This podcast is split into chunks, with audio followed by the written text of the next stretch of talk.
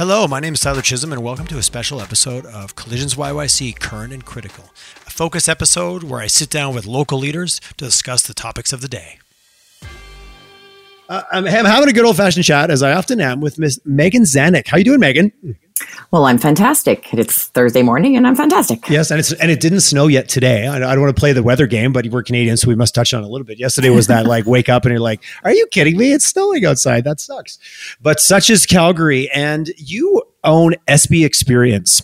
Is it sorry? Is it called SB Experience or just? I know it is just SB, but I'm creeping on your LinkedIn in front of me, so I literally just read it off the off the screen. It is SB an experience because you feel it. We really want people to mm-hmm. have an experience in the store. We want it to be really tactile. We want you to feel something. We want you to feel confident. And so the experience is very intentional. And SB is actually root of espionage. So it means to catch sight of something or discover something new. And that's what I'm trying to do with all these clients that come in here fashion is something that can really change who you are and change how you see yourself. And I'm often helping you discover what that is for you. And maybe it's a great fitting pair, fit, a great fitting pair of jeans or whatever it happens to be, an entire new style, an entire new look. But I want you to discover yourself. It's it's more about that than you know discovering the latest fashion because that's pretty much crap. Not everybody can wear everything, you know, and, and I really don't recommend that. Skinny jeans are not for everybody. Yeah, it's right. Not a privilege or not even. Yeah, that's oh, fantastic. I always again drive by. I've been to your store many times. I, I had no idea what your the, the, the breakdown was, and as a marketer, I love a good backstory or a good origin story. You've been running SB for how long? Almost twelve years here. Again, I'm just staring at LinkedIn, but you've been uh, you've been at this for quite a while. Oh yeah, I mean in the industry, SB's been here for yeah, this will be we're going on year 12 and I've been in the industry for for 10 15 years before that. So I've always been in fashion. I've really enjoyed what fashion did for me and did for my confidence. In the beginning it was a bit of an FU kind of thing, like bright orange hair and wide pants and I can wear whatever I want and I can match my makeup to my hair and I could make a real impression walking through the door and because style because personality is not the first thing people see until you open your mouth or your resume. And obviously i've softened my style over the years and i've become a little bit more approachable but i've always really used fashion to help me feel a certain way. Some it's like putting on a suit of armor that's so interesting. I, I, grew up in Montreal, and you and I've talked about you know, again. You make lots of trips back there. Are you are you Calgarian? Like, let's not get into the, your, your, history and your whole like when you were from born, Prince George, but ah, my, whole, okay. my almost my entire family is here. I have a twin sister; she's in the oil and gas game, okay. and my parents are here. My little brother is here; has got Down syndrome, so he's really really important to me. And that was the reason I ended up in Calgary was to kind of home is where your family is, but mm-hmm. Montreal is is really where I feel most at home in Canada. Because the fashion that you just described with the bright orange hair and the white bonnet pants, that's just walking down this, that's just walking downtown. That's just going to the plateau. That's walking on St. What's whatever. It's just, and no one, it doesn't even attract attention because it's just somebody doing their own thing. Where in Calgary, I feel that might have had a bit more of an impact when you walk down the street with that outfit on. oh, 100%. And I remember visiting when my sister was here and like literally I remember being in my sister's wedding and um, I had bright orange hair at the time and it was about an inch long and she made me wear a wig. I was not allowed to be in her wedding photos. Well, no one better than your sister to make that call, right? That's awesome. That was funny. And even interviewing for jobs because I decided I didn't want to open up a business and I came to Calgary. I'm like, oh, I'm going to have a Joe job and I'm going to, you know, I'm going to work for the weekend. And I remember going into interviews just really put together with hats on and like fabulous outfits that were very business. But everyone was like, huh, uh, who are you? I don't understand what's going on. And it was you've, really- you've broken my you've, you've broken the matrix in my mind, right? When I moved to Calgary 20 years ago, I had a little bit. I walked down, I went downtown, and I'm like, "Where's all that?" Like, I just you just take for granted the style, and the, the, I mean, it's all just a sense of personal expression that you see in Montreal. Like, you dress up to go to the store. Like, it's just a very yeah. different culture than when I moved here, and I feel it's gotten better, quote unquote. And now I'm seeing directly it's because of influence from people like you. Well, and also so many Calgarians travel. Yeah. And when they travel, they get to see and they get that inspiration. And it, it's when you don't have a population that travels and everyone's like, well, it's okay. I'm just going to look like Sally next door. Well, that's not really cute. And, and unfortunately, you know, in this times of the pandemic and COVID, um, we have changed that a little bit, Tyler. We are seeing a sweat pant resurgence oh, and that oh, seems no, to be okay. And, and no. I just disagree. It's so interesting as you said that, and we're going to get into this really quickly because we're we're here to talk about retail and your experience and like obviously COVID and the economy and things that are happening. I think the last bunch of years, the majority of my clothes shopping has been when I was traveling. I would actually just Oh, yeah. wait because I was traveling enough, and you know, every three four months, my wife and I would go on a trip, and it'd be we'd go to Croatia, or we'd go to Dublin, or we'd go wherever, and even if they weren't fashion centers, you could always find that one store. You'd ask around, they're like, "Oh, you're looking for that kind of? Go there," and you find it. And I got that I wouldn't even shop in town. I would wait, which I know that maybe is the negative towards the local retail, but I would wait till I was traveling because I just felt more. I was in a different headspace as well while I was on the road. Oh, absolutely. And we do, we get that inspiration. And, and we actually have a lot of people from other cities that come and visit us. Lots from Edmonton, hmm. people from Toronto, people from Montreal, even people from Ottawa, people from Vancouver have discovered us once on a business trip and then literally come in twice a year simply to shop. Rent a hotel room, come in to shop because we carry all of those brands. Like for, you know, for my tall, slim guy, what I end up doing is bringing in goods from, from Amsterdam, goods from mm-hmm. Scandinavia. So it's slim fit, it's higher armholes, it looks the part for that guy. And then for my really mini guys, I need to have some Italian brands, you know. And for my my guys with more to love, I'm going down. I love to that you, tell, you called right? Italians little mini guys. you got a bunch Well- of Italians that are all pissed off right now. You said that. no, but they but they wear everything like in Italy, like this blouse that I'm wearing. I bought it. I'm like, yes, I'm a medium. You know why I'm wearing a shirt over top? Because the whole thing is open on the front because it does not fit my boobs. It's like, sometimes it just comes down to the geometry of the situation. Absolutely. Um, well, hey, let's dive into the, what we're here to talk about today is the face of retail in, in Calgary, and maybe let's let's have let's let's we're gonna have multiple parts, but let's go 12 months ago and talk about where things were at. We've been in a downturn; the economy was suffering. Uh, oil and gas industry obviously we all know structural changes that just you know we all long for the good old days what was it like and then we'll talk about covid which i feel is almost its own chapter in the book of our of our podcast today the book of retail. Yeah. So retail last fall was tough. Uh, We had had an amazing fall uh, the year before. Spring had been excellent, uh, and we were just we were kind of hoping for a really amazing fall. And it wasn't quite that. It was struggling for every single dollar last fall, right? And but we did it. We did it. We got through it. We've had some big sales. We moved through some merchandise. We felt good about it. People were finally starting to go back to Christmas parties, which we hadn't seen the year before. Like I didn't sell I didn't sell anything dressed up for Christmas parties, which was very unusual for me. Interesting. And it was, I was just like, okay, because people canceled. Why would that big oil and gas company spend $50,000 in their Christmas party when they're laying people off? Yeah, Optically, they looked like jerks for doing that. and so, of course, that affected my business. So here I am at the end of 2019, sitting on a bunch of like evening wear and really great velvet jackets for men and going, what am I going to do here? And then spring came around and people's wallets started to open and the city started to feel a little bit a little bit better. We launched our shoe program. We had a Brazilian party. I had a bunch of samba dancers and thongs in here and it was great with big wings on. And everybody really started to feel it and we went, yes.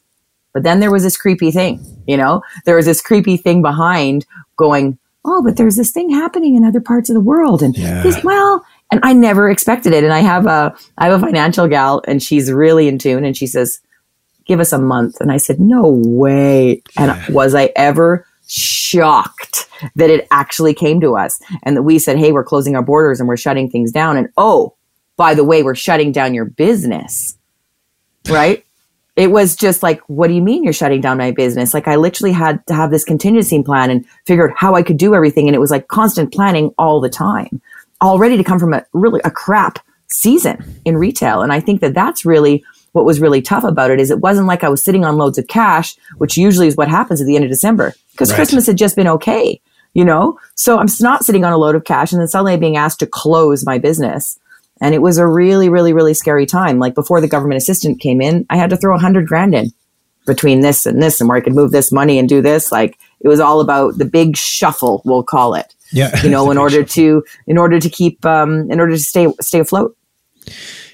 so interesting. And from like let's talk about e-commerce. Let's talk about like again i own a marketing company so we just worked from home. Like we were minorly disrupted. Of course there was bigger consequences and things but the idea of like no our doors were closed but we could pivot. We just took our computers and we were good to go. So different than for your own environment where it, like you said early on it was all about the experience getting people in feel it touch it like it, discover themselves it's hard to do that online I, Well, I, I, I can't do that online let's just say that I was so resistant to online, right? So I've tried ecom. I put a couple things up there. And up until a few months ago, what you could buy on the SB ecom before COVID was gift cards.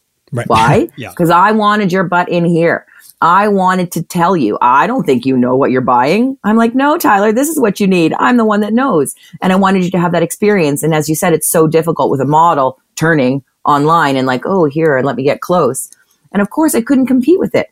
So I sell someone something and I have to have allow free returns. Now I don't have to allow free shipping. I'm not Amazon, but someone buys something and then they return it. And even without the free shipping and all that, it costs me, depending on the price, at least three and a half percent for that transaction. Right. So it's just like, thanks, Mary. You bought something, you returned it and it cost me 12 bucks. Well, that sucks. So how many t- Marys are going to return something and how many 12 bucks are going to add up? So we really had to go, okay, what can we do online?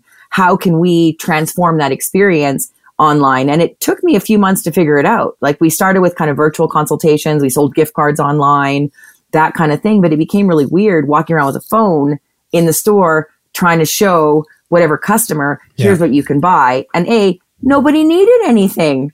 Yeah, because everybody's back to the sweatpants. Uh, the, oh, I don't want to even think about that. But yeah, that's the reality. That, that, became your that become your your armor below the Zoom. Like as long as you had a collar on Zoom, you were good. The rest really didn't matter. oh, and people weren't even using collars. Like I've got a, a lawyer that came in and she's like, "Oh, we've moved to the country. We bought a place. We never leave the home. I'm not allowed in the office until they have a vaccine." And I'm like, "You buy ten thousand dollars of suits for me a year." yeah. Oh, such. so, so no, it's, like, it's, so interesting to, to change. But hmm. crap. How is it with because obviously you serve you you you service both men and women. Uh, you, you, and I chatted before about you know men buy when they need things. You know, women may be different. How have have you seen a has there been a divergence of that in terms of how each group has acted, or is it kind of is it been kind of similar just as like consumer behavior? Consumer behavior is interesting. The men don't come in unless they absolutely need something. So this summer we sold because we opened the first day that we could on uh, May 14th. Mm-hmm. I really believed it was my responsibility to get my staff back working. It was my responsibility to open the store. And I was actually open almost a month before the neighborhood of Inglewood was because they were smaller businesses. They don't have as much people to plan. We could be in 7,000 square feet. I can have tons of people in here and be socially distant. So we opened on that day and tried to service that customer immediately women were the ones coming in. Women were like, oh, hmm. lipstick effect. I Just a little top's going to make me feel better. And I've put on the COVID 19. So I really need some new jeans. So that was working. Whereas okay. men were like, yeah, well, maybe some pair of shorts. And they were being dragged in here by their wives who were tired of seeing those hideous cargo shorts that they fricking fricks the garage in. And that was really the only thing that happened for men. I'll tell okay? about my wife. I have a pair that my wife hates. So yes, I'm laughing because she's you know like, what I mean? You're but not allowed you can, to leave the house with those goddamn cargo shorts on. exactly. Exactly. So we were really seeing that. So consumer behavior where I was kind of 60, 40 okay. men, uh, ladies, men. Then I was like seven, I was 80, 20 in the first little bit. And then I kind of were 70, 30. And right now I'm sitting at about 65, 35. The only reason that men is 35 is because I'm selling, I'd say 10% of that is women buying androgynously, lesbians. Um, mm, it is crazy. It, I've literally been developing new markets for menswear because I have no choice. And it happened by happy accident where I, I helped a, I helped a lesbian and she was like, I have never had an experience like this in my life because I have a full time tailor here. So I can shorten everything. I can make her look amazing. And she'd been going to places like Harry Rosen trying to get a suit for her wedding. And they're just like, we don't do that. Yeah, of course. Yeah. And like literally, I, I, I the woman's that. got a gold that's card. such a good, that's a good story on so many levels. you know, it's like she's got a gold card. So then she came in and spent $5,000 and went, then she brought in her partner. And then she wrote me a nine page report about the lesbian in Calgary. The super butch lesbian, the regular butch lesbian, the femme, the sports softball girl. And I was just like, really? All of these are the lesbians. So she basically did the persona. She created a persona, like a group of customer profiles for you. She absolutely did, and she based on the fact that she actually market. sees an under service and cares about her community and cares about her community. So we held an event for them a couple weeks ago. Had to turn people away because I only could have 24 people in the store, so that everybody felt safe with COVID, mm-hmm. and it's been unbelievable. And then that's been like turning, turning, turning, turning, turning. Whereas every week someone's coming in, you're going, "Oh, I heard about that event, and I didn't know you could do that," and oh my god. So, so that's why my men's sales have actually creeped up because it's not more men coming in, it's more women shopping menswear. So your your your graph of sales down the road is going to start to have more. There's more categories uh, by default. Yeah, exactly. And androgynous is becoming a category that we're trying to work within as well too, and things that I never thought I could touch. So you really need to be innovative to do that. But there is a difference between male and female consumer behavior in a pandemic. The men are buying Ford F 150s, okay, and Home Depot trips. And the yes. women are going, I would feel really nice with a little something. Mm-hmm. Yeah, which you don't need to unpack that much further to go. Yeah, I, feel, I get it. Curious. Yeah. You, obviously, you're involved with in the community across Canada. What are you seeing happening in other networks? I'm just always curious. of like, how does Calgary compare to what's maybe going on in Montreal or Toronto or or maybe even rural Quebec, rural Ontario? well, the rural communities seem to be doing a little bit better. So I hear a lot from from um, from other reps, and and if you are in you know Lloydminster, there's very little COVID scare. So okay. those shops are up around 75 percent of where they are. I don't know of any main city retailer in Canada that is above 50% okay. right now, simply because we just don't have, we're not making the big sales, right? So you think about a suit, a suit is $1,100, right? I'm not selling any suits. So yeah. transaction values go way down when you're not selling the big items. My blazer for women at $500, nobody's buying that right now. But mm they might buy. So I've had to replace some of those items now with a $400 cashmere sweater so that I can still keep the price point up so that I can keep my average invoice transaction up. But I don't know anyone in a major city, Vancouver, Calgary, Edmonton, uh, Toronto, Montreal, right. Quebec City, they're above 50%. The rural is doing better in retail because they simply haven't been hit as hard. But it's specific categories of goods. And menswear is hit much harder, and especially if your brand is based around suiting like Harry Rosen, like we yeah. had Ernest File. We've had people from like Ernest File 32 menswear stores in Quebec all the way down to dynamite and garage filing with 400 locations across Canada at the super, super, super low end. So we really are seeing the people that have any success in that service and also local. I think that's becoming really, really important that people really want okay. to support local. Okay, interesting.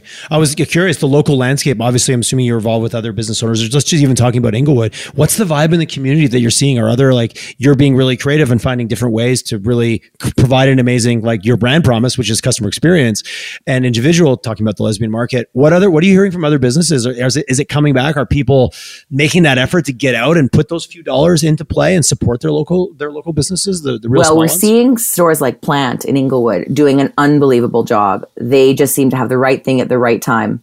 You look outside that store on Saturday, Sunday, there is a lineup and you will wait half an hour to pick up your plants. Hmm. We see stores like Stash, uh, the knitting store, basically a recession proof business. Yeah. Literally with lineups out the door so that people can entertain themselves. They did so well during COVID. We see um, businesses like the Apothecary down the street, which is making all sorts of neat little, you know, smelly stuff and handmade stuff and people making their own soap. And she's doing amazing. She's just expanded. So mm. there are some really amazing um, success stories depending on what you're selling. And I think that that's really where people need to understand. And people do need to make the effort to go online. So anyone that already had a backdoor business, plant, uh, apothecary, anyone that had a big online retail already, they've continued to be strong. And it's really forced every other small retailer to say, what can I do online? How can I do this online? And it's really forced me as well to look at ecom completely differently. I do uh, again always looking always wanting to look for the positives. You know, we took the changes and we took a trend trends that were happening anyways and just literally accelerated them. Like whether it's five years and five months or you know a quarter felt like a year. There's all kinds of different like comparisons, but there were so many things that we were slowly moving that way. It just literally things that seemed impossible all of a sudden seemed possible t- literally 24 hours later because of COVID. It's really incredible. Absolutely, it, and and that's what's been happening with ecom. So this appears literally. I follow a I follow a gal a retailer in Toronto, and and it goes into my junk mail. A couple weeks later, I'm flipping through. You know, you're like, oh, let me just see if anything interesting is in here. And you know, she was showing this software called Arbucks, and it was a video shopping technology, and it was a video mm-hmm. of her walking around the store, and everything that she held up, it had it had because she has a massive online store, and it would show below the video. And I was like, well, that's cool. That is pretty cool. So I call up the guy. Okay, he ends up being a young developer living up in Muskoka.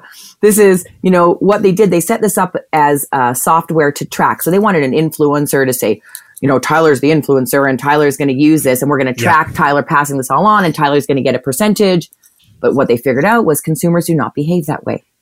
If I authentically want to tell Tyler, Tyler, you need this, I don't want 10% for that. That feels, hmm, doesn't feel good. No, you're video, right. It doesn't. That's funny you say that. It, it, right? it, just, it feels a bit dirty. it feels a bit dirty. But the video shopping was like, whoa. So I meet up with a guy in Toronto and it was just so funny because I've literally stalked him on the internet just like you. And I was asking him questions. He's like, how did you know I have a twin brother? I'm like, dude, I Googled you. What do you think? We're all professional creepers. It's all right there. It's just a couple keystrokes away. you know? And I said, this is how you can use this technology.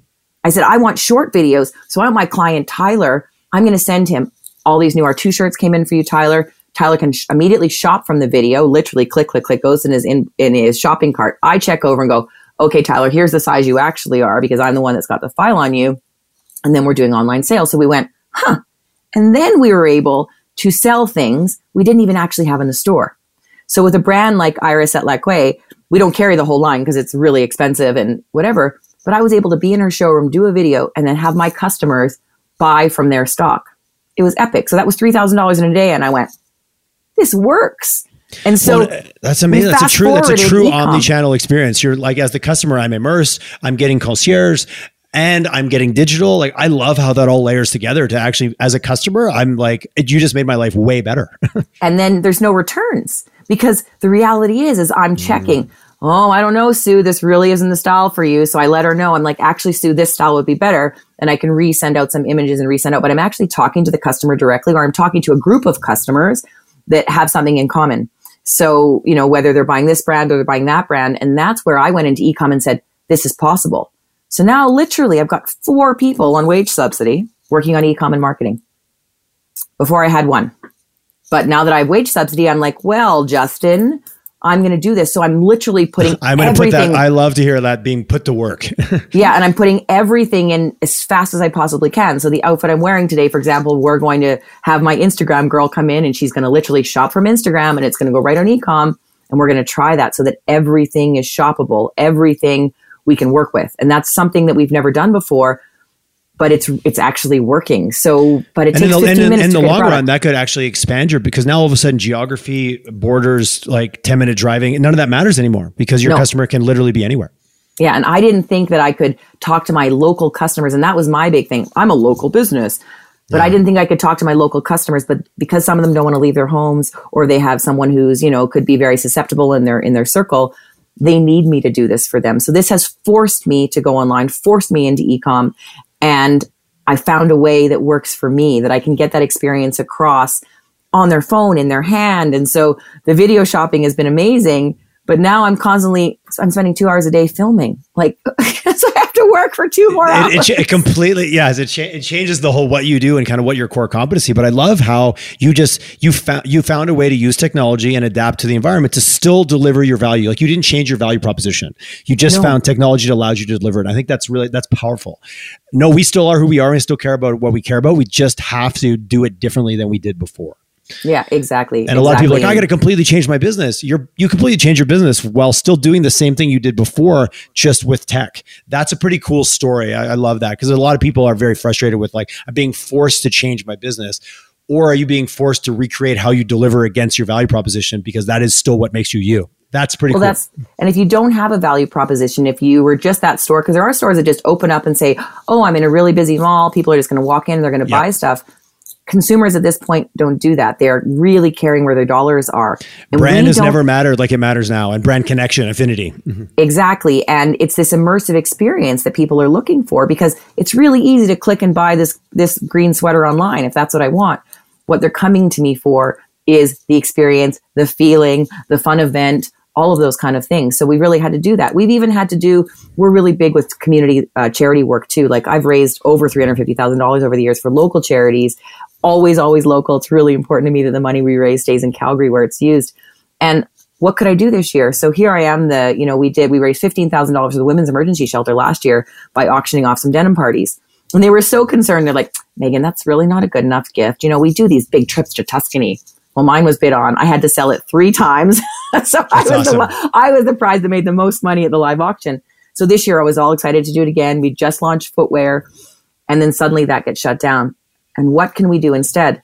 Again, pivot. I set up an online auction. They send it to their database. I raised $7,500 for them in, in three days with an online auction because people wanted to support and I'm still able to do that. So we need to pivot in every single way to continue to support right. the community because the women's shelter is something that's needed even more now. You know, so yes, we've got one yes. going on for prostate cancer right now, a whiskey and, and wardrobe experience and whiskey tasting. And that's what we have to do. We have to continue to pivot to give our value proposition and community is so massive for me that I can't just, in this time of need, I can't just pull back from the community. Those associations, those groups need they, they need the support more than ever. It's so interesting you talk to them, and they're also the groups that have been dealt with the last five years of not being Calgary not being as fluid as it once was from a cash perspective. Exactly. So now is the time, and and we need to be really innovative about how we do things. And I And I'm happy that I've been forced to do it. I'm happy that I've been forced into the ecom world because I was really trying to be like, no, no, no, where does this experience? But now that there's a way to get me and my personality and my energy into your hand, into your phone that makes sense for me. It, and, and I can I'm, I'm easy on video. If we Yeah, can no if we problem. can bottle Megan, if we can bottle this, what can we do? Well, people have always told me that say. I'm Yeah. that I'm the product, and it's pissed me off because I'm like, no, no, I'm selling clothes and I'm I want to build it big. Yeah, of course. and Yeah. I need to be mm-hmm. bigger than just one person in the shop. But at this point, I can amplify that, and I can go bigger and bigger and bigger. And so the ideas just keep tumbling down. At this point, I was approached to do. I was filmed for a television show called Influencers, and now they want they want to pitch a twelve, uh, a, actually a twenty four piece kind of Netflix style, what not to wear. But Megan works with you know confidence, and then we That's can break awesome. it off into Yes. eight little episodes. As And so- everyone's sitting at home dreaming about when they can wear things again in, in, in certain environments, as we will, it will it will slowly come back. I hope. But um, hey, you mentioned a little bit about wage subsidy. What's what's been your experience? I guess there's federal, what the federal government has done, maybe what our local municipality has done, good, bad, to help local businesses, retail. What's been your experience from like? Let's talk about let's talk about the government side of the equation of running a business. Well, I mean, the government, it's so important, right? I have a, I have a colleague in, in Cornwall and she's, her husband is, um, I think he's an MP and she was asked to speak to the government in front of parliament. And this is a couple months ago and asked about wage subsidy. And they said, Christine, how long do you think this is going to have to last? And she said, well, there's no consumer confidence. How long is COVID going to last? You really need us to survive. I'm already cut in half as far as that. I think it is our responsibility as business owners to use the wage subsidy and to use the help and to get people back and off of the system. I think what's happened is is that many, many, many businesses have continued to cheat the system. And I have seen like I've heard all sorts of things like text messages going back. I've got a girlfriend who, who used to work for a hair salon in Montreal, literally on group chat telling people, you know, we're only going to place you so you make a thousand dollars a month so you can stay on the wage on the CERB. Well, that's cheating the system. You know what I mean? Yeah, which And- it kind of abuses it for everyone. it abuses it and it's not fair and that's where i think we're going to see a lot of that kind of regulate itself when uh, our little auditing team from the government gets in there but the wage subsidy although a bit complicated when you first look at it once you've done it a couple times is com- is so easy to do. And now mm-hmm. it's getting even better because they're having you average over a month because my august wasn't horrid compared to the previous august. But I know if it was it was tricky the way they just had the different parameters and which one was actually going to work for you. Kinda exactly. so Yeah. we really have kind of figured that out and what percentage but it's been awesome for me because i've been able to hire like i have hired my mother. We've sold 600 masks okay since we opened. And my mother has designed this one that's like 3d and it doesn't fog up your glasses and it's super easy so i have her on wage subsidy sewing them because she's got to stay in canada this year she can't go to portugal like she usually does so her vacation is going to cost three times as much so hmm. she's so excited to get a paycheck. And then I'm so excited that I can provide this service for my clients that need a great mask, that need all of these kind of things. So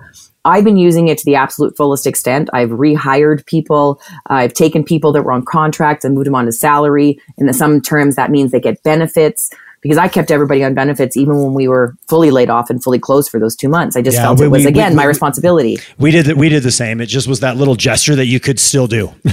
yeah that you could still do so those are the kind of things i mean the government programs are necessary i mean the, the rent has been massive i mean i've got such a great landlord and um, so i'm really really lucky but i just i see i hear of other businesses where their landlords are jerks and they didn't want to go with the program from the government they didn't want to do this they didn't want to do that and we need to support each other in this kind of environment and we need the government to support what we're doing and i know our kids and our kids and the kids and the kids are all going to be paying for this i understand that but i don't think there's a way to step back from that now. I mean, and we don't even know what's going to happen on retail. And the people that aren't accessing the programs, I think they're doing themselves a disservice.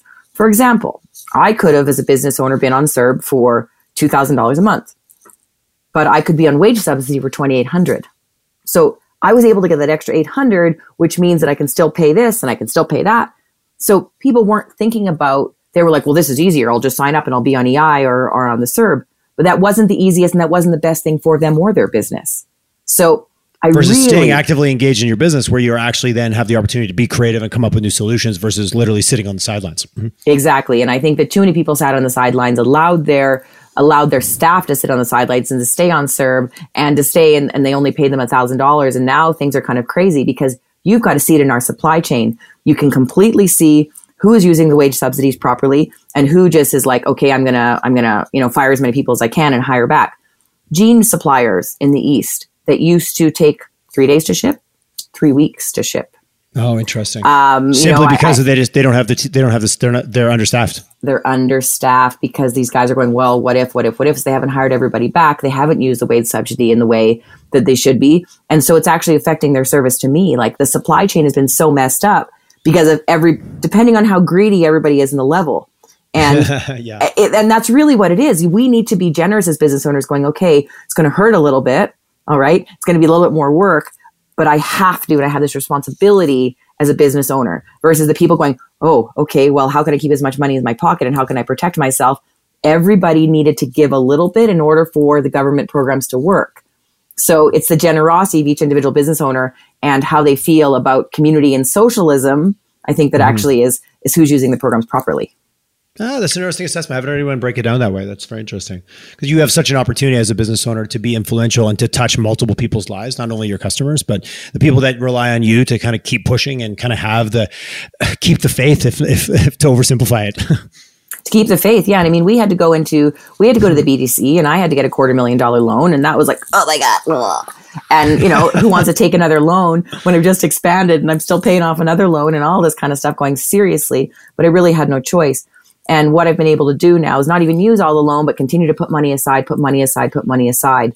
I've also used this opportunity of having this loan to be able to prepay for goods and then also, for example, get prepayment discounts that I wasn't able to get before. So to oh, protect le- le- myself. Leveraging, yeah, leveraging yes, cash. Absolutely. Yes, leveraging who's got the money, who's paying quickly. And that was something that was also really, really important to me. I made a deal with all of my suppliers when we went into COVID because I owed everybody money. Who didn't? You know, um, to get them all paid off. And I think that that's where we also needed to use the government programs to the best extent to make sure that we're paying people properly, to make sure that there's still a chain and a way to get things done. Because some people just screwed everybody over and they didn't care. And oh no, the, the being opportunistic is very risky because and all, but people have a long memory too. So there's always nothing's ever free. Nothing is absolutely. ever free. yeah, and I had two suppliers, and that was equal to hundreds of thousands of dollars of business that I used to buy from them that I will no longer do business with based yeah, on how they behave. And, the, and, there's the short, like that's the short game, the the infinite versus the finite game. Right? They were playing a finite game. You're playing an infinite game. Mm-hmm. I, I really am because I know that the brand that's important is not the, that denim brand. It's the brand that's on my door. And that's where I want to continue to keep giving to the community, to keep being that that icon that says, "Hey, we're here to, in this together, and how can we work in a way that's going to be helpful for all of us?" Because you can't just expect me to keep giving, giving, giving. People need to give back, you know, and that's what we're really mm-hmm. starting yep. to see now. Yeah, which is I did, and I love Calgary because it is the biggest small town I've ever lived in, and there is that sense of community and sense I of supporting each other. Too. And I've seen some I, amazing things. Like I loved it for that, anyways. And COVID, I think it showed up really well. And I want to, I, of course, I'm going to say better than other places because I'm I'm Calgary biased. I, am Calgary biased too. I've never thought yeah. that I would really enjoy living in Calgary. I came here as a well, my family's all here, and I have built a beautiful business and a beautiful network and I have the support of the community and I really, really enjoy living here. And I love that there's an international airport so I can jump off wherever I need to because that was really Yes, it's a great to city to travel from. It's pretty easy yes. to go just about anywhere when yeah. when we could, but that that again will come back. that will come back. And and I never stopped traveling actually. It was really interesting to finally see Air Canada putting some PR money behind. They had a bunch of PR specialists and news people on Instagram yesterday and they flew them to Vancouver and they fed them all good food and they showed them all all of the sanitation procedures and everything. I never stopped traveling. Now, of course, I couldn't tell people that I did that because at the beginning, people thought that this was all coming from traveling, which now they're figuring out is coming from just breathing on each other and in close spaces. Um, and it's just to show that they Air Canada did such a great job of making me feel safe and and making it pandemic proof. And I've never had a better experience traveling on a plane I since had that, COVID. I traveled. I flew back from Toronto the week before COVID happened, and it was your traditional nightmare oversold gong show Friday yes. night flying back from Toronto. And then I flew to Montreal. I, my wife and I traveled quite a bit doing it as well, in which she had to be careful who you told because that really had an adverse reaction yes. for people. But now I was inside Canada. Okay. And I just was in Victoria a couple weeks ago. I was out on the island and traveling was amazing. Like yeah. it was, I've never, I've never enjoyed traveling more. Yeah, Security exactly. is top notch. You flow through the airport. I was back and forth out of Montreal versus Montreal airport can be an absolute insanity gong show. Like a two hour line is not a big deal. And we just strolled right up to security. It was amazing. oh yeah. It, has been, it's been so really, please really people and it's safe and they treat you well and you have to wear a mask on the plane, which is zero big deal. Like get out there and travel locally if you can. I, I, I think it's, no, there's never been a safer time. I might get some hate mail for that, but I'm okay with it. I, I, I, but I completely agree with you. And I've been able to continue to run my business. So, for example, this weekend there's a sweater sample sale. I was in Montreal. I happened to be there when they were one of my biggest suppliers was having a big sample sale. And I went in and I just grabbed two rolling racks. I'm like, yes. And then now it's going to be minus whatever this weekend and everyone needs sweaters. And there's also a lack of product in the market. The yes. consumer doesn't seem to understand that the supply chain was closed for two months. so yeah, all over the world. I don't care no, where this whole producing. like I can't wait to, to go back to normal. And I'm not going to say new normal, but normal is like that's a fantasy. Be like, oh, we go back to the office, it'll be like it was. I'm like, no, it won't be like that. It'll be different. Not that it's going to be bad, but we we're so.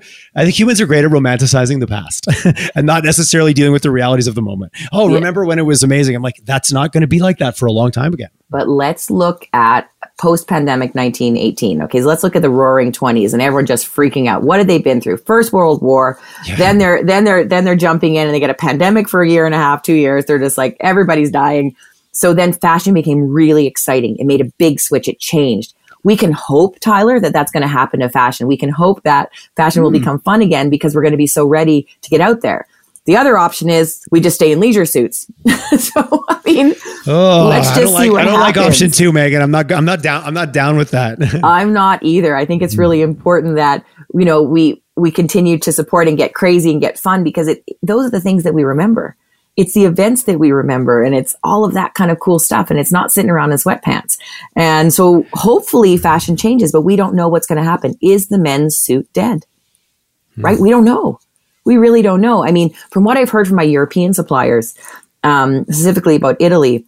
So if in Italy, if you wore sweatpants before pandemic, you're wearing sweatpants now. But if you were wearing a suit and tie before the pandemic, you're back in a suit and tie now. You're back to your kind of same level of dressing. Whereas okay. I think in North America, we've just taken a step down and we've kind of stayed down there. You know what I mean? Well, even um, moving from east to west, like there was a level of casual dress here in Calgary at the like an office environment or just professional dress that was very different than what I experienced in Montreal. And so uh, Calgary already I found was a little bit more on the casual side. Yes, there's lots of guys that dress well, so I don't want to say that. But compared to Montreal, which is just more of a there's the standard of style was a little bit higher, the expectation of style, whatever personal expression. So if it is it all bringing that down, and where will it go back up or not? Because sometimes people get lazy a little bit. Let's be honest. Yeah, they put really a little do. effort in. You feel better, but it takes more. It takes more energy. Mm. It takes more energy, but what I've been trying to do with SB over the years is really show how good you can feel when you look good. Isn't it awesome when you get a great compliment? How, you know, shoulders back, tits out. Yeah. Like, let's just, you know, let's see what we can do when we feel like that. And that's why we want people feel that way. So, and especially in a pandemic when people are having to take on more. And like we're saying, the people that are working are working more and more and more and more and more. So I really want to give them their suits of armor to go out there and continue to kick ass and take names. But we're doing it a little different way. So with women's, it's yes. all soft suiting. So it's a blazer that feels like a cardigan, you know, and she's putting it on and she feels great on her Zoom call or, you know, going into the office two days a week. Those are the kind of things that we're having to switch over. So that suit of armor becomes a little bit more feels the way her sweatpants did because that's how people have been dressing. And we need to keep that feeling there for them so they feel the comfort and the coziness because a pandemic is a scary time. We don't know what's going to happen. We just, we don't know. You know, and putting, and putting back on those fitted pants I have upstairs, they're not as comfortable as they were before because I have been wearing jeans for like six months at home. Like it's amazing. I put them on. I'm like, oh wow, what's going on here? And I, I don't. Maybe it's because I've a few pounds. I don't think that's the case. But the scale looks the same, but the pants just don't feel as comfortable because you get trained on wearing something else. That's funny. There is just even the psychology around how it feels. Mm-hmm. Oh yeah, and that's why. I mean, you'll have a woman come in here and she tells me she says size 28 jean, and I hand her a size 32, and she's like, well and I'm like, oh no, these fit really small. But here's the thing about this woman she's a nurse, she wears scrubs, and she wears sweatpants and Lululemon. So she does not know her size anymore because she has no skinny pants like you're talking about to test if she's put on a pound or two. you know, Which so. we don't want to look, we don't want to address that head on either. We want to come around that a little bit. oh, I love being human. We're so crazy and interesting at the same time. oh, absolutely. And everybody has their quirks. And, but I think that it's important to, take pride in yourself as a human.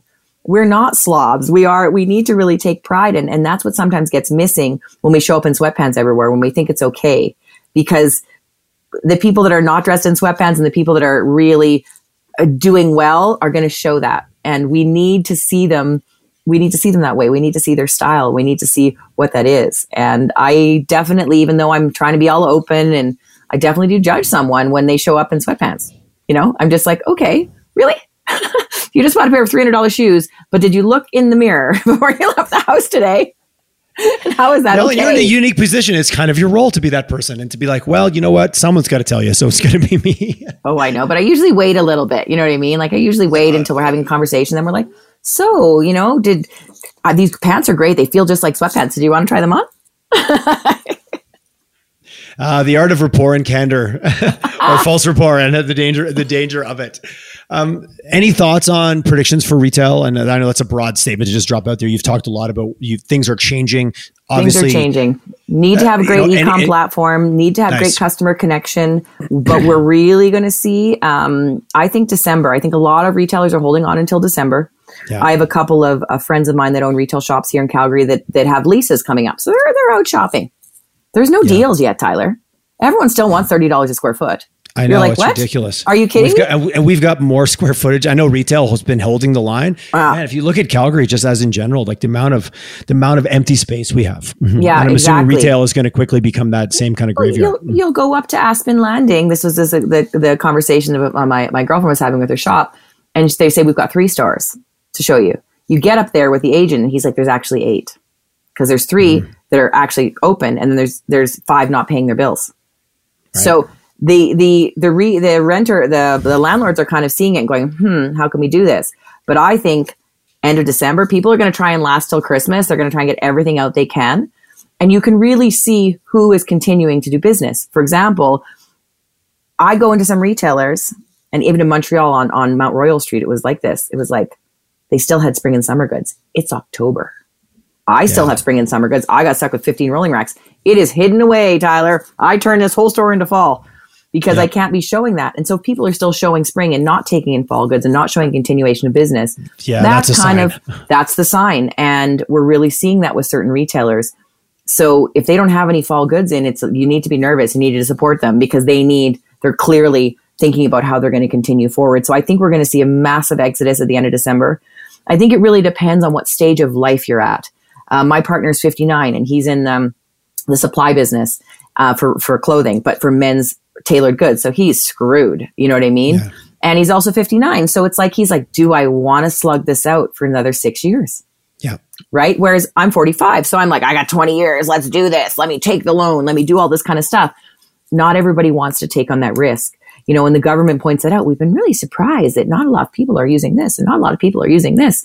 Um, and there's a reason for it. And it's because they, people are going, well, why would I borrow more money? Why would I take a loan? Like, what's the point if I'm just going to shut down my operation? Well, where you are at the cycles of life, I think, has a lot to do with that. You can't Yes. underestimate that because it's still we're still a bunch of humans having having a, a business experience. Mm-hmm. A- absolutely, absolutely. But we will see massive fallout in retail by the end of December. People are going to try and last to December because that's usually a really nice, juicy month. And we will see. And the people that will continue have to have support of their suppliers. If you look at Matt, if you look at, so I went into COVID owing $350,000. Okay. Now take me, one little store, right? Now go to someone like Holt Renfrew or Harry Rosen and multiply that by a hundred or a thousand, you know, and they need to have their suppliers need to support them or they cannot continue to do business. So it's a combination of government support, but also supplier support. And we need to have what are the chains and those are the relationships we need to nurture. And it's been really interesting to watch that. And I really recommend to anyone in a retail business, know who your supplier friends are, make deals and go forward so that, and stop lying to each other. You know, Yeah, stop, stop stop pretending that everything was shiny and good, right? that's mm-hmm. the that's the thing, right? Yeah. But of course, everyone wants to get paid, right? So if you go into the pandemic and you're on the supplier side and you're owed a million dollars, you've got to tell you, of course I'm shipping you fall, of course I'm shipping you fall, and try and get as much money as you can. And then by mid October, here's a retailer's looking at you and going, "You're not shipping fall."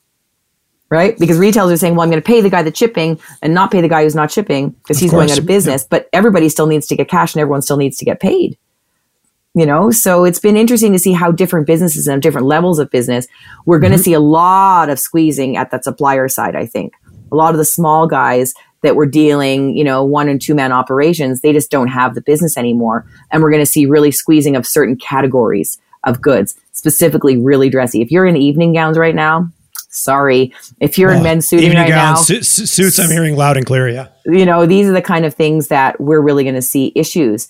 And then also, we need to really diversify what we're doing on the floor and giving people things that they need. You know what I mean? So I never would carry sweatpants. Come over, Tyler. I got some sweatpants for you.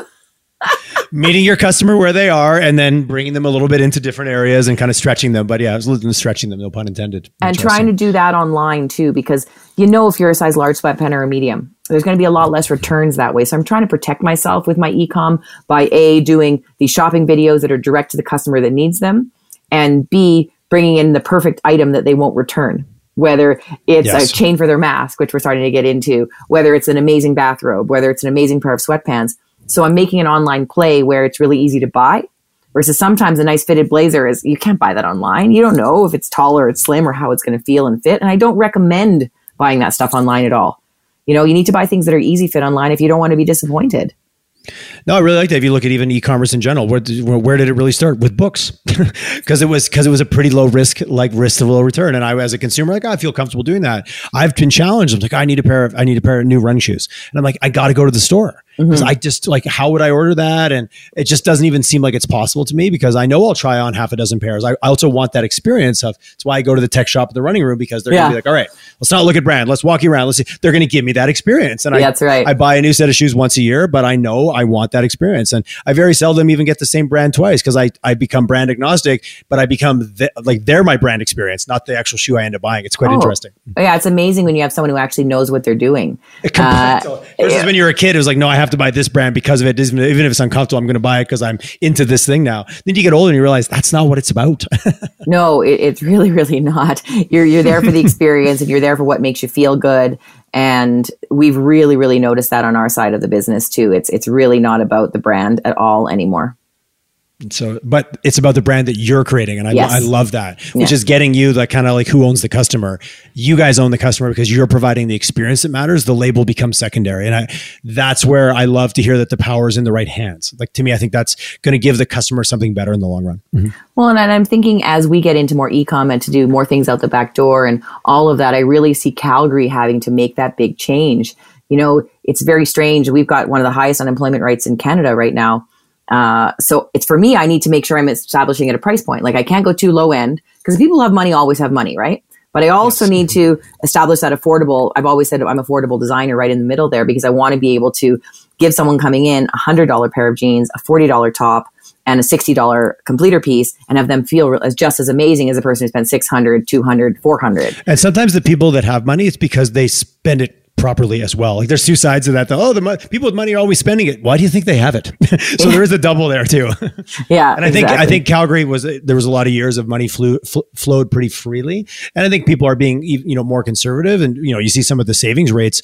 It's amazing how many people have been able to save through this pandemic too. The people that have been working their butt off. To your point, like it's a real interesting kind of paradigm with uh, the, the the different groups that have been affected by this, and some have actually saved more than they've saved in years, which is a real interesting kind of. Sh- kind of counterbalance to the people that have not worked for seven months. Mm-hmm. Yeah, we've heard that, and they'll come to their. Room. I've never had more money in my bank account because I'm not spending it. I'm not going out. I'm not going here. Yeah. I can't wait to come in and buy X, Y, and Z. And I was just like, really? Because here I am. This is right at the beginning of the pandemic, and I'm like, my on CERB, my on wage subsidy. What's happening? I've stopped my car payment. I've stopped my mortgage payment. I've stopped this. I've stopped that. I've just like, ah, you know, I stopped my Spotify account because I was like, save the ten dollars.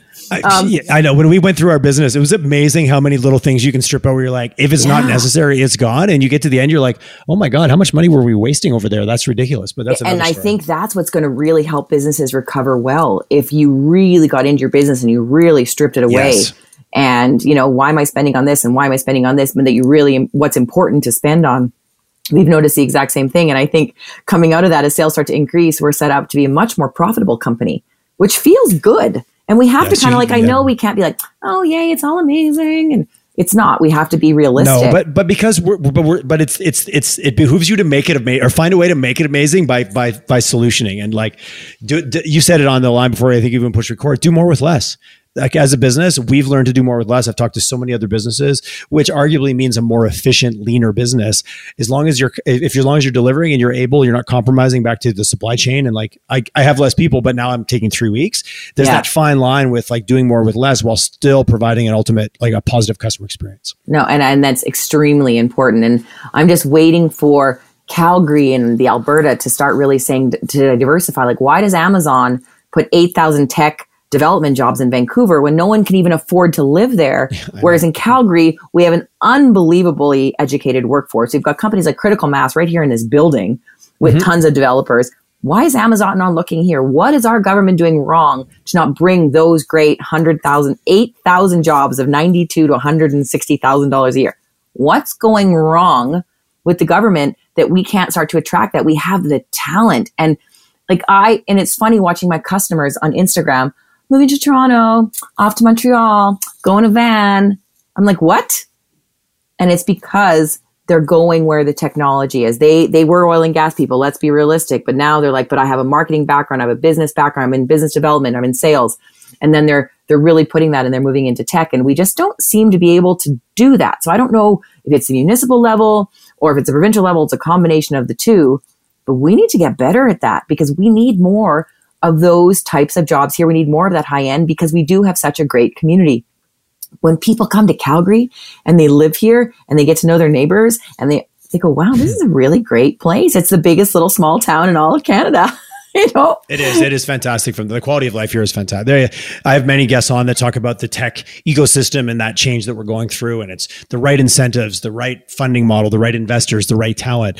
There's a lot of things and like you know to be honest it's a solution we need today but it's a 10 years like we're on a 10 to 20 year kind of change up cycle. But the problem the challenge is we have problems we need to solve today but that whole ecosystem like kind of wholesale becoming more that tech that tech place to be. I think it's just going to take longer than we all really have time or patience for right now. Yeah, so we need to be able to keep people here with high paying jobs because you know your engineers, your software engineers aren't going to go work at Walmart for the next ten years.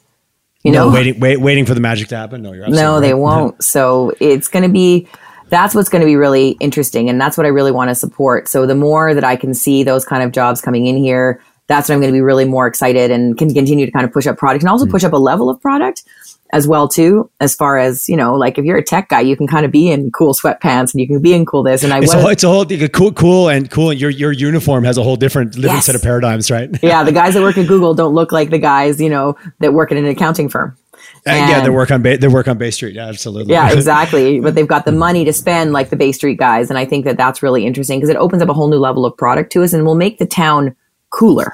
You know. Yes, more more like some of the other towns you mentioned in that, what you just said, those three other options. Just the diversity and the uniqueness of style and how it's embraced in those cities is very different than here. But we're on the right path because oh, yes. of people like you, Megan. What's the best way for people to get a hold of you? Obviously, your store online. What are your give me give me the list? What's the? I the mean, uh, just go on your Instagrams at SB Experience, your Facebook's at SB Experience, uh, website is SB Experience. I mean, we try to keep great. I see, I see, I see a theme. try to keep everybody in, but we definitely would love people to come down and, and see us because it's so funny how many people, you know, 40,000 cars pass a day on 9th Ave, and I have 160 feet of frontage or something stupid like that. I have been driving by your store for years, and I just, this is the first time I came in, and I'm like, okay. But every time I hear that, Tyler, I'm so thrilled because that means there's, there's, we can keep expanding that we have more customers that we can serve. And I go, wow. So we just haven't maxed out that 40,000 drive by yet. no. And so we just want people to keep coming in and keep spreading the message. And, and really that's what it, what it becomes down because it is, it is much nicer when you have an experience and then you tell your friend, I had an amazing experience and this was awesome. Yes. And I encourage every single person in Calgary to visit and support local retail, local restaurants it really, really, really matters right now. It really matters. And I'm keeping every single dollar local. You will not see me in a Walmart. You will not see me in any of these big box. I mean, I'm down at, uh, down at the Crossroads Market. I, I buy my groceries at Bite and I know it's slightly more expensive, but I don't care because it's really important to me that those people are there for me a year from now.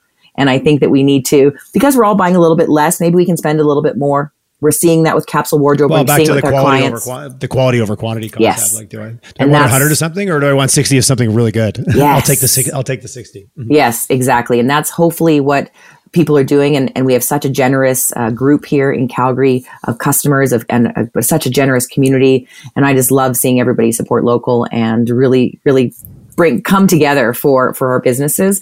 We just need to continue to do that. So I urge everybody to support every single local business. And if you're in Inglewood, definitely come down to SB and see it for yourself. It's uh, it's a really fun. You, will feel it. You'll you'll really like your experience in the store. I'll be honest. I haven't been in to see you for. I haven't been in for a couple years. So you you are on my list of places to visit. So I will be you seeing you soon because I like the expansion yet. No, I have not. It's yeah, been a while. So yeah. and and yes, I've driven by. I can check a lot of those boxes you just said. So I'm feeling slightly shameful. So I will get my shit together and come down for a proper a proper visit. Megan, thanks so much for being on the show today. I was I love that was an amazing conversation. I love your energy and I love what you're doing for our city. Keep it up. Thanks so much, Tyler. Have a good one. My pleasure. Bye.